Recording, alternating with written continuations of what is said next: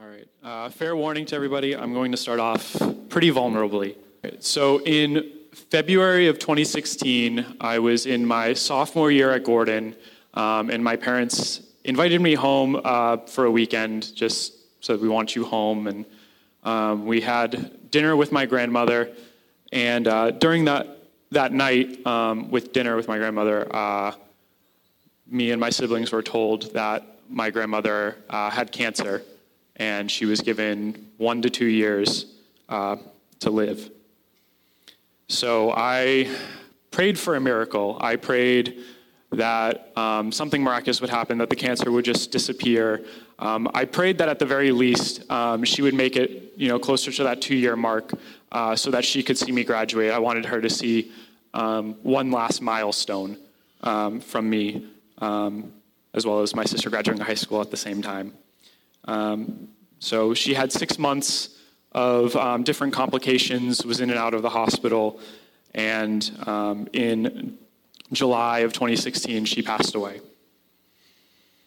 And it left me with a lot of questions. What do we do when God seems like He's not answering our prayers? Uh, maybe your unanswered prayer isn't about a family member, but maybe um, it's about uh, a job that you wanted to get, or maybe a relationship that didn't work out, or maybe something as simple as um, praying for you know Hillsong or Bethel tickets and, and not getting it. Uh, but there's there's always times in our lives where uh, we pray for something and it doesn't work out the way that we want. So, what exactly do we mean by unanswered prayers? Because we are getting an answer. It's just not the answer that we want, or uh, the timing of that answer is not in the way that we wanted it. And there's a lot of passages uh, in the Bible that talk about uh, God listening and responding to the prayers of his people. Uh, there's Matthew 21 22, uh, which says, Jesus replied, Truly I tell you, if you have faith and do not doubt, not only can you do what is done to this fig tree, but you can also say to this mountain, Go throw yourself into the sea, and it will be done. If you believe, you will receive whatever you ask for in prayer. Uh, John, uh, 1 John 5.14 says, In this confidence we have in approaching God, that if we ask anything according to his will, he hears us. And then 1 Peter 3.12 says, for the eyes of the Lord are on the righteous, and his ears are attentive to their prayer, but the face of the Lord is against those who do evil. So we see multiple times where it says in the Bible, and there's plenty more, where God says that he hears and answers prayer. But there's two caveats that are mentioned in these verses um, that I want to talk about. So the first is faith. And I think we as Christians, uh, if you are a believer here, we have faith. You know, that's kind of a given to, to being a Christian. We have faith in God. Um, I think sometimes this can be overemphasized when we talk about unanswered prayers or just prayer in general, uh, where you know something doesn't happen the way that we want. It's just, oh, you didn't have enough faith when you prayed for it. And I think that that is true at times, um, but I think we sometimes overemphasize that. Um, you know, there may, there may be times where we're not truly believing that God can do what we're asking Him to do. So I do think it's important to examine yourself in prayer and, and ask yourself, am I really believing for, for what it is that I'm asking? But what about God's will? What about, what about God's will? Well, we've been going through the Lord's Prayer. So if you want to turn or look on the screen to um, Matthew 6.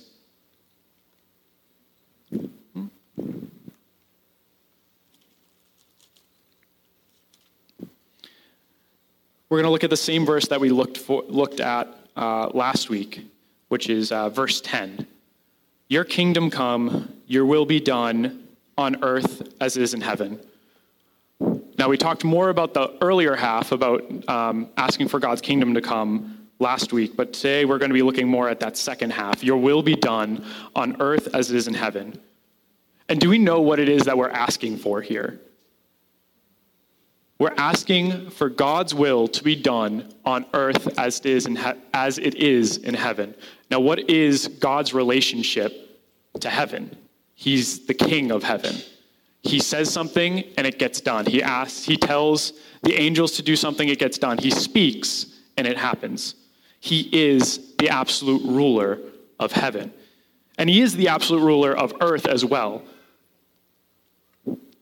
So, what we are doing is we are reinviting God for his will to be done, for him to be the absolute ruler in heaven, on, on earth as well as heaven.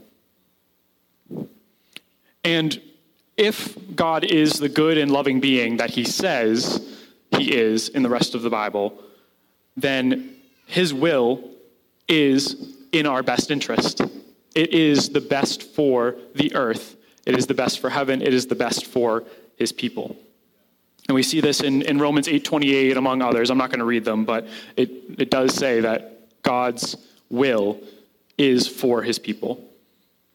Now, as John said last week, everything that God has done since the fall is to bring, to restore everything to shalom, to peace with his creation. Now, I don't know exactly how this works um, because there are so many things in this world that don't seem peaceful. They, it doesn't look like there's shalom. Um, but that is what the drive is. And we see at the end of, this, at the, end of the Bible in Revelation um, that God will eventually restore everything and, and bring that shalom.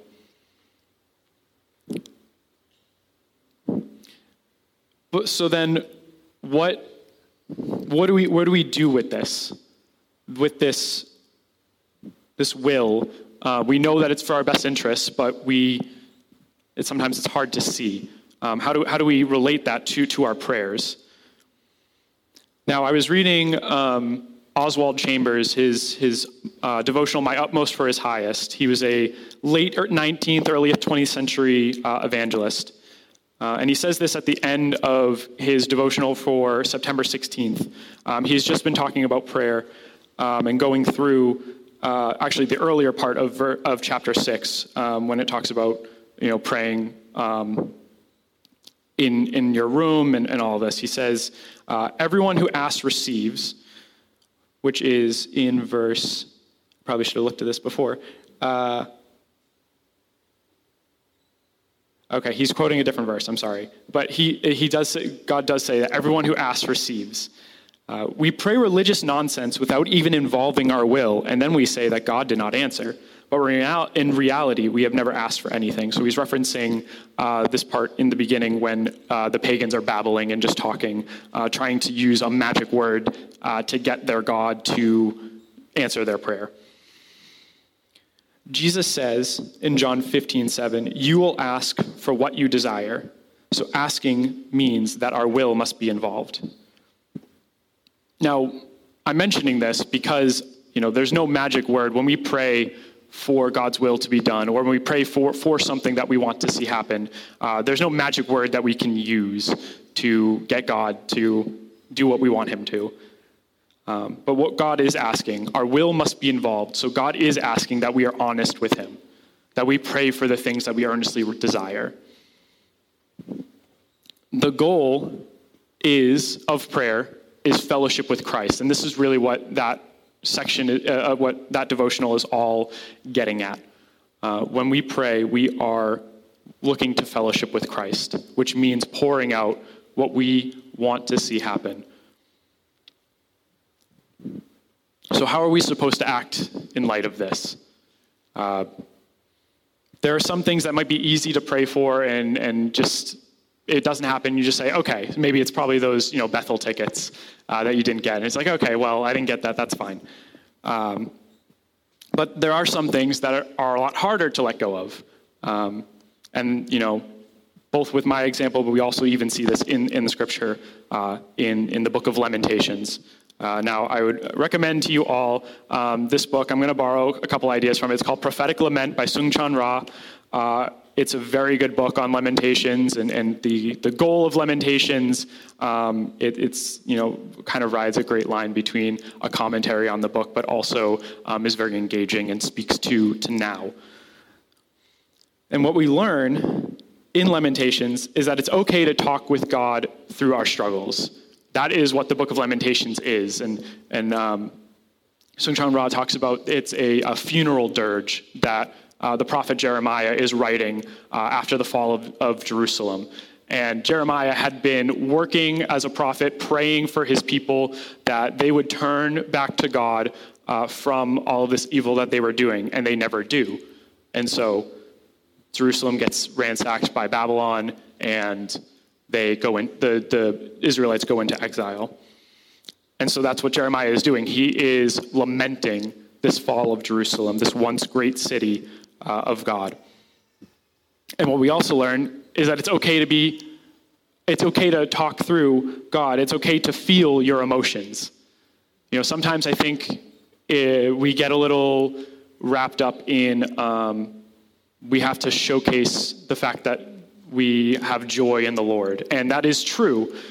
But joy, that joy is something deeper. That doesn't mean that we don't feel sad sometimes. That mean, doesn't mean we don't feel angry sometimes uh, at what we see or what, what God has not done in this world uh, to this point, or, or, you know, or, or at the evil that is in this world. You know, God doesn't want us to hide our disappointment. He wants us to be honest with Him. He desires that fellowship, that vulnerability with God.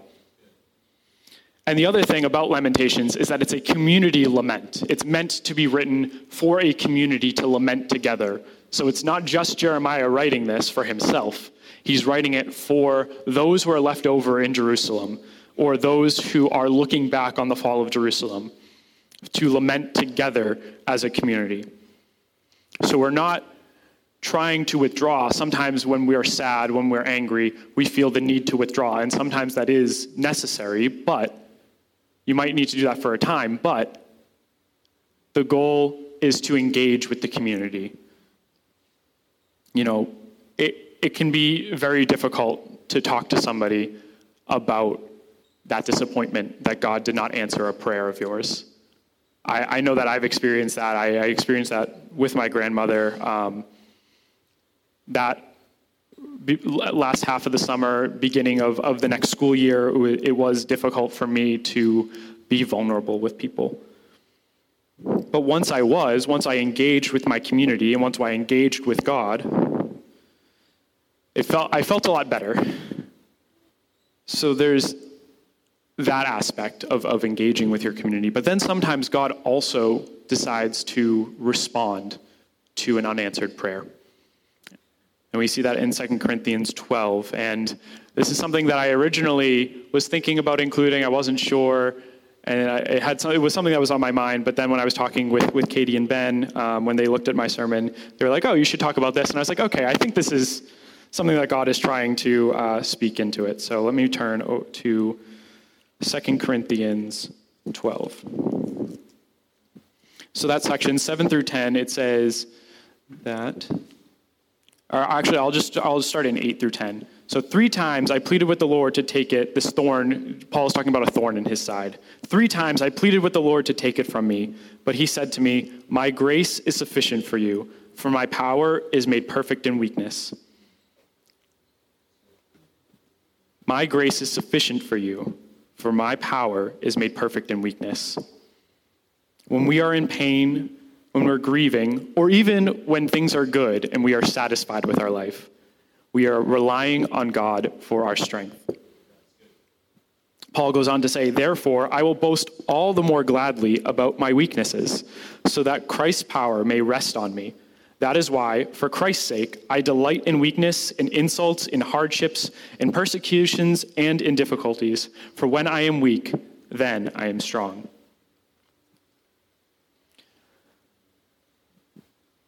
So God is always answering our prayers. It just might not be in the way that we initially want.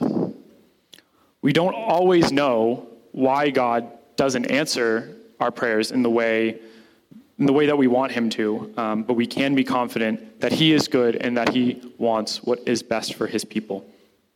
You know, I still don't know why God didn't answer my prayers for my grandmother. I, I, I don't, I, it's not something I understand.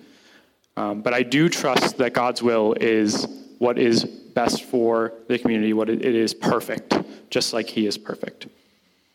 One thing I did learn is that when I decided to engage with my emotions and engage with my community, my family, my friends, uh, my relationships with, with them and with God, it really helped me through that difficult time. So, the, what, what the Bible is indicating, our responses should not be one of withdrawing when we don't get the answer we want, but it is a pressing into community a community with God and a community with others, and engaging the emotions and feelings that come up as a result of disappointment, just like we tend to do when God answers prayers in ways that we did want. We tend to praise God. We tend to thank Him for answering our prayers. And we can do the same thing when He doesn't answer them. He is asking, He is desiring for that relationship.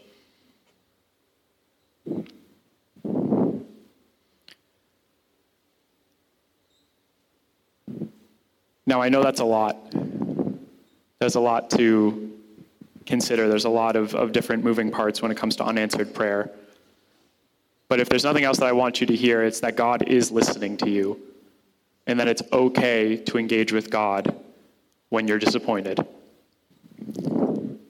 So maybe uh, for you, this is um, something that you've struggled with, where you've heard maybe that, oh, I didn't get this prayer answered because I didn't have enough faith. Or maybe you heard, um, or, or maybe you've been disappointed in, in not seeing God answering prayers in the ways that you want. I invite you to engage with those emotions.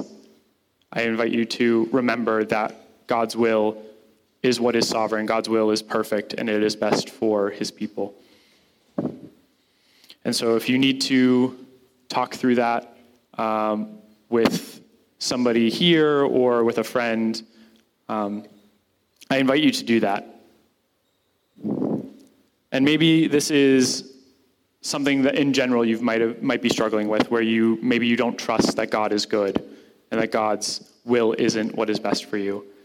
Um, feel free, there's going to be people that are up here, I will be here, um, that are willing to pray for you. And yeah. So we, we, we want to pray, we want to engage in community um, through the disappointment, through the pain, the grieving, whatever it might be, whatever you might be thinking about. Uh, God wants to hear from you, and He wants you to press into your community.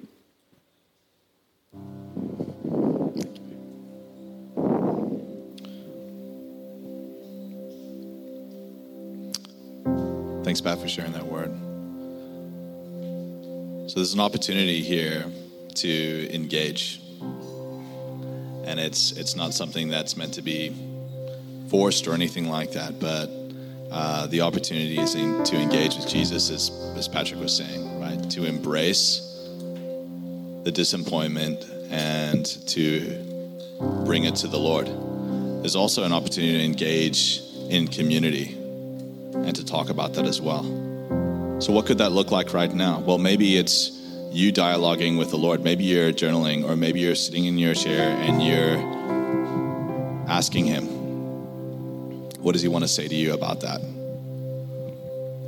Maybe there's an opportunity for you to come up the front. Maybe you want to engage with some others um, and pray with them about those disappointments.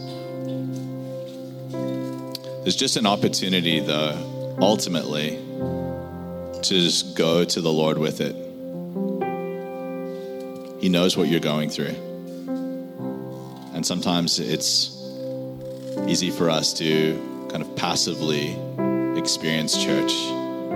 But I just want to invite you to engage with Him on whatever level He's speaking to you about.